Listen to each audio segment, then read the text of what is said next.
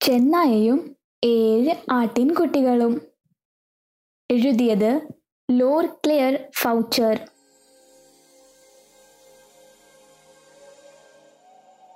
ഒരു കാലത്ത് ഒരമ്മയാടിന് ഏഴ് കുഞ്ഞുങ്ങൾ ഉണ്ടായിരുന്നു അവൾ എല്ലാവരെയും ഒരുപോലെ സ്നേഹിച്ചിരുന്നു.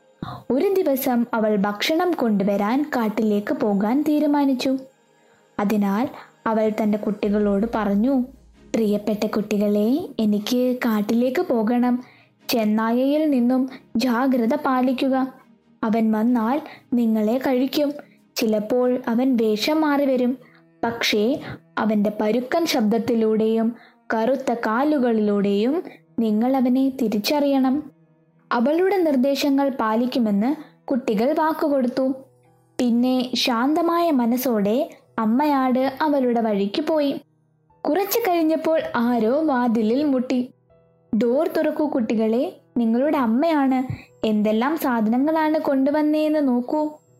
എന്നാൽ അവന്റെ പരുക്കൻ ശബ്ദം കൊണ്ട് അത് ചെന്നായയാണെന്ന് കുട്ടികൾക്ക് മനസ്സിലായി.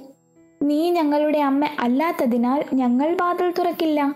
അവൾക്ക് മൃദുവും മനോഹരമായ ശബ്ദമുണ്ട്. നീ ചെന്നായയാണ്. അപ്പോൾ ചെന്നായ ഒരു കട ഉടമയുടെ അടുത്തേക്ക് പോയി. ഒരു വലിയ ചോക്ക് വാങ്ങി. ചോക്ക് അവന്റെ ശബ്ദം മൃദുവാക്കിയതിനാൽ അവൻ അത് കഴിച്ചു. എന്നിട്ട് പിന്നെയും തിരിച്ച് ആട്ടിൻകൂട്ടത്തിൽ എത്തി. വാതിലിൽ മുട്ടി പറഞ്ഞു കുട്ടികളെ വാതിൽ തുറക്കൂ. നിങ്ങളുടെ അമ്മയാണ്. എന്നാൽ ചെന്നായ തന്റെ കറുത്ത കൈകാലുകൾ ജനലിൽ നേരെ വിരിച്ചു. കുട്ടികൾ അവനെ കണ്ട് കരഞ്ഞു.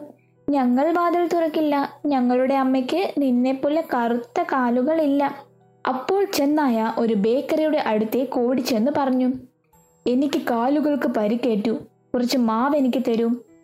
ബേക്കറിക്കാരൻ ചെന്നായയുടെ പാദങ്ങൾ തടവിയപ്പോൾ അവൻ നേരെ മില്ലറിന്റെ അടുത്തേക്ക് ഓടി. അവിടെ ചെന്ന് കുറച്ച് ഭക്ഷണം അവന്റെ കാലിൽ വിതറാൻ ആവശ്യപ്പെട്ടു. പാവപ്പെട്ട മില്ലർ പേടികൊണ്ട് ചെന്നായ പറഞ്ഞതെല്ലാം ചെയ്തു. ഇപ്പോൾ അവൻ തിരിച്ച് മൂന്നാമതും വീടിന്റെ വാതിലിൽ എത്തി. അവിടെ ചെന്ന് കഥകിൽ മുട്ടി. കുട്ടികളെ എനിക്കായി വാതിൽ തുറക്കൂ. അമ്മ എത്ര നേരമായി വന്നിട്ട് ഒന്ന് തുറക്കൂ. കുട്ടികൾ കരഞ്ഞു. ആദ്യം നിങ്ങൾ നിങ്ങളുടെ കൈകൾ കാണിക്കൂ. നിങ്ങൾ ഞങ്ങളുടെ അമ്മയാണെങ്കിൽ. ചെന്നായ ജനലിലൂടെ കൈകാലുകൾ അകത്തി. അവർ വെളുത്തവരാണെന്ന് കണ്ടപ്പോൾ അവർ പറഞ്ഞതെല്ലാം വിശ്വസിച്ച് ആ കുട്ടികൾ വാതിൽ തുറന്നു. പക്ഷേ അവർ കണ്ടത് ആ ചെന്നായയായിരുന്നു. അവർ ആകെ പേടിച്ചു പോയി സ്വയം ഒളിക്കാൻ അങ്ങോട്ടും ഇങ്ങോട്ടും ഓടി. ഒന്ന് മേശക്കടിയിലും രണ്ടാമത്തേത് കട്ടിലിലും മൂന്നാമത്തേത് അടുപ്പിലും നാലാമത്തേത് അടുക്കളയിലും അഞ്ചാമത്തേതും ആറാമത്തേതും അലമാരിയിലും ഏഴാമത്തേത് ക്ലോക്ക് കേസിലും എത്തി. എന്നാൽ ചെന്നായ അവരെ എല്ലാരെയും കണ്ടെത്തി. താമസിയാതെ ഒന്നിനു പിറകെ ഒന്നായി തൊണ്ടയിലൂടെ വിഴുങ്ങി. ക്ലോ കേസിലുണ്ടായിരുന്ന ഏറ്റവും ഇളയവനായ ആടിനെ മാത്രം ചെന്നായയ്ക്ക് കണ്ടെത്താനായില്ല. ചെന്നായ തന്റെ വിശപ്പ് തൃപ്തിയാക്കിയപ്പോൾ അവൻ പുറത്തേക്ക് പോയി ഒരു മരത്തിന്റെ ചുവട്ടിൽ കിടന്നു. താമസിയാതെ ഉറങ്ങിപ്പോയി.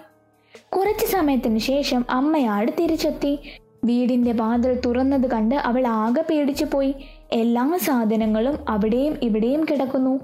അവൾ കുട്ടികളെ തിരഞ്ഞു. പക്ഷെ ആരെയും കണ്ടില്ല. അവൾ ഒന്നിനു പിറകെ ഒന്നായി ഓരോ പേരും വിളിച്ചു. ആരും ഉത്തരം നൽകിയില്ല. അവസാനം ഇളയ മകളെ കണ്ടപ്പോൾ അവൾ ഉത്തരം നൽകി. എന്താണ് സംഭവിച്ചതെന്ന് അവൾ അമ്മയോട് എല്ലാം പറഞ്ഞു. നടന്നതെല്ലാം അറിഞ്ഞ അമ്മ ആകെ സങ്കടപ്പെട്ടു. അവൾ ചെന്നായെ അന്വേഷിക്കാൻ പുറത്തോട്ട് പോയി. ശിഖരങ്ങൾ ഇളകും വിധം കൂർക്കം വലിച്ച് ചെന്നായ മരത്തിനിടയിൽ കിടക്കുന്നത് അവൾ കണ്ടു. അവൾ സൂക്ഷിച്ചു നോക്കിയപ്പോൾ അവന്റെ വയറ്റിൽ എന്തോ അനങ്ങുന്നുണ്ട്. അവൻ തന്റെ അത്താഴത്തിനായി വിഴുങ്ങിയ പാവപ്പെട്ട കുട്ടികൾ ഇപ്പോഴും ജീവിച്ചിരിക്കുമെന്ന് അമ്മയ്ക്ക് തോന്നി.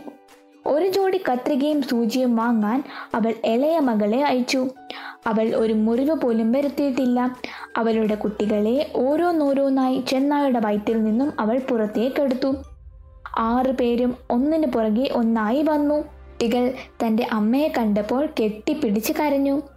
അമ്മ പറഞ്ഞു ഇനി നിങ്ങൾ പോയി കുറച്ച് കല്ലുകൾ എടുത്തോണ്ട് വാ. നമുക്ക് ഈ മൃഗത്തിനെ ഒരു പാഠം പഠിപ്പിക്കാം.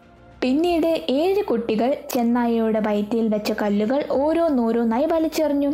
ചെന്നായ ഉറങ്ങുമ്പോൾ തന്നെ അമ്മയാട് അത് തുന്നിക്കെട്ടി. ചെന്നായ ഉണർന്നപ്പോൾ വല്ലാത്ത ദാഹം തോന്നി.